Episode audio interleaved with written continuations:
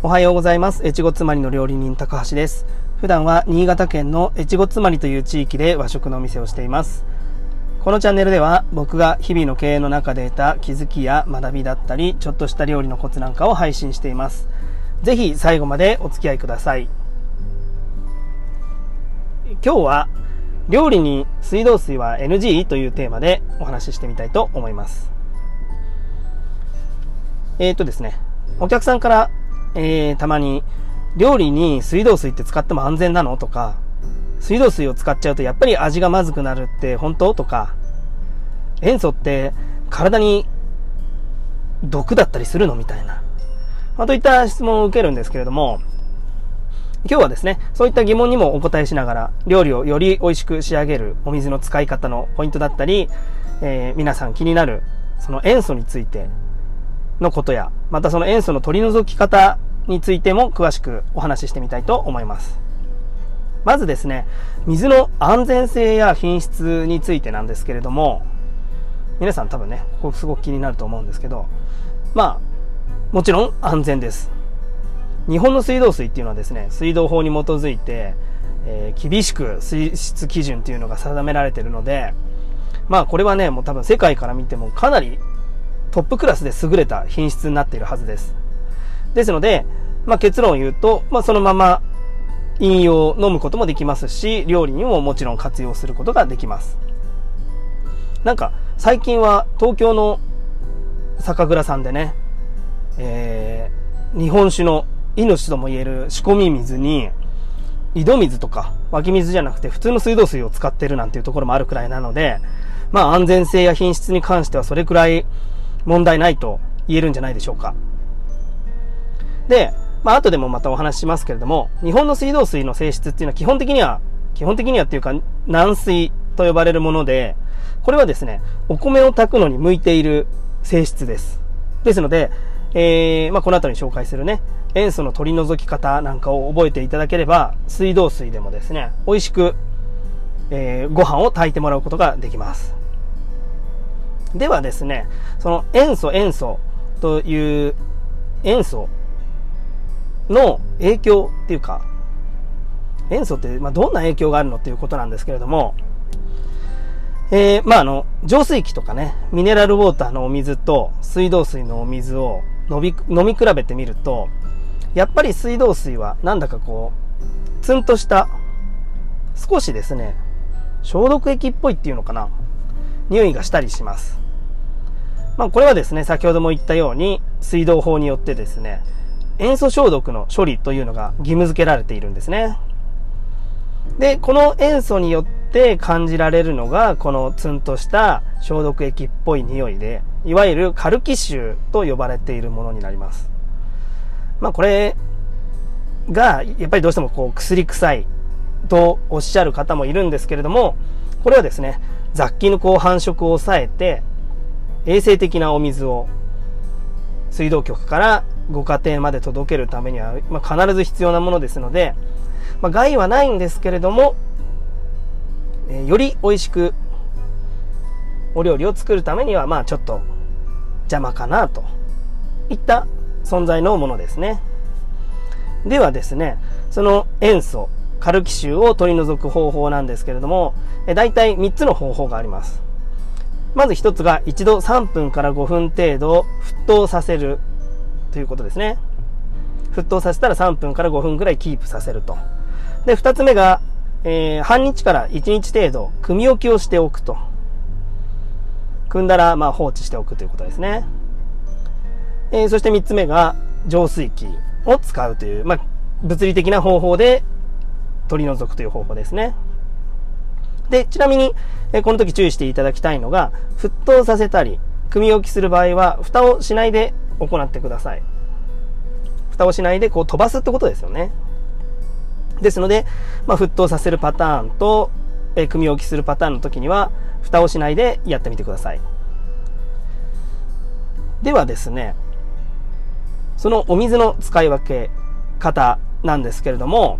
続きましてね。はい。日本ではですね、まあ大体高度が 100mg 以上のお水のことを硬水と言って 100mg 未満のお水は軟水と一般的に呼ばれています。それぞれまあどんな料理が合うのかっていうのをまあ、まあ、大体ですね、まあ、特徴を生かしてですね、向いているものがまああるんですけれども、ここはまあざっくりとお聞きください。まあ、軟水が合う料理っていうのはですね、えー、まあ軟水のメリットが癖がなくてですね、匂いとか風味が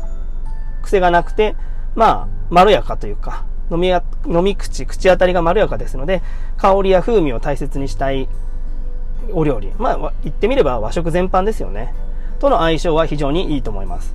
先ほども言ったようにご飯を炊くですとか、あとは、鰹だしを引くとかね。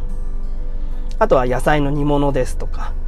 あとは緑茶なんかもですね、お水そのものに癖がないので、まあお茶の茶葉の旨味そのものを楽しみたいという時にはですね、軟水が最適なんじゃないかなというふうに思います。あと意外なのはですね、蕎麦とかラーメンなんかの麺を打つ時、製麺する時ですね、は、えー、アルカリ度が低いことが、低い方がいいそうなので、まあ、香水っていうのはアルカリ度が高いので、不向きとされています。まあこれはね、ご家庭ではあまり関係ないかもしれないんで、まあ、聞き流していただければと思うんですけど。ではですね、逆に香水、硬いお水は料理に向いてないのかというと、決してそんなことはなくてですね、香水の特徴っていうのはミネラルを多く含んでるんですね。えー、欧米ではですね、日本と違って逆に香水が多いので、まあそういった意味からも和食よりは洋食風のお料理との相性がいいんじゃないかなというふうに思います。例えばですね、肉を煮込む時なんかなんですけれども、香水を使うと、その香水に含まれているミネラル分がですね、肉のタンパク質と結びやす、結びつきやすいんですね。そうすることで、こう、アクが溶け出した時に臭みと一緒に、えー、アクを取り除いてくれて、肉が柔らかく仕上がるという効果があります。ですので、まあ、肉をですね、長時間かけて煮込む時のような料理ですよね。シチューですとか。そういう時には香水を使うと、まあ、軟水に比べて肉が柔らかくなったり、臭みとかアクも出やすいので、えー、すっきりとしたお料理に仕上がると。あとは、えー、例えばね、パエリアなんかも、香水に含まれてるこうカルシウム分とかがお米のですね、繊維をまたより硬くするらしいんですね。そうすると炊きった炊き上がったご飯も硬くなるんで、まあ、パエリア、ピラフ、あとはチャーハンとかカレーですかね。そういった固めのご飯が合う料理には実は香水で炊くことがおすすめだったりします。あとはですね、パスタなんかも香水で茹でると麺にコシが残ってですね、歯ごたえのある、いわゆる美味しいアルデンテの麺に仕上がるという効果があるそうです。で、コーヒーとか紅茶はですね、これは軟水でも香水でも、まあどちらでももちろん飲めるので、使っていただいて大丈夫なんですけれども、軟水ですと、こう酸味とか渋みが出やすくて、逆に苦味は抑えられると。で、香水はその逆で酸味や渋みっていうのは抑えられるんですけれども、苦味が出やすいという特徴があるので、これはまあお好みになりますよね。ですので、えー、まあ今日のお話をまとめますと、まず日本の水道水は安心安全なので、まあそのまま飲んでもお料理に使ってももちろん大丈夫ですと。そして、そのカルキ臭が気になる場合は、煮沸や組置きなどをして匂いを取り除いてから使うといいでしょうと。そして、三つ目が、お水には軟水と硬水という大きく分けて二つの種類があって、軟水はですね、えー、お米を炊いたり、出汁を取ったりといった和食お料理全般やお茶に向いています。一方で香水はお肉とか煮込みとかえー、パスタといったね、洋風のお料理に向いていると。まあ文字通り、まあ柔らかいお水なので、柔らかいお料理。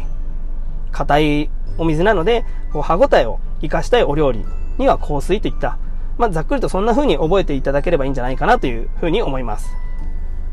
まあただね、加熱して使う分には匂いもわかりませんし、あのー、まあ僕はね、ご家庭で使う分には、ま、難しく考える必要は全くないと思うんですけれども、まあ、人間の体の約60%が水分でできていると言われてるくらいですから、日頃から飲むお水とかお料理に使うお水について少し意識していただくだけで体調とかも、えー、変わってくると思いますので、えー、そんなことのきっかけにでもなっていただけたらなと思って今日はお話しさせていただきました。まあお水、そうだな。例えばね、ご飯を炊く時も最初のお水をお米っていっぱい吸うんで、その時だけ例えばミネラルウォーターを使うとか、そういったちょっとした、えー、手間なんですけれども、それだけで十分かなというふうに思いますので、えー、またお気軽にお料理を楽しんでみてください。というわけで今日も最後までお聴きいただきありがとうございました。また次の放送でもお会いしましょう。高橋でした。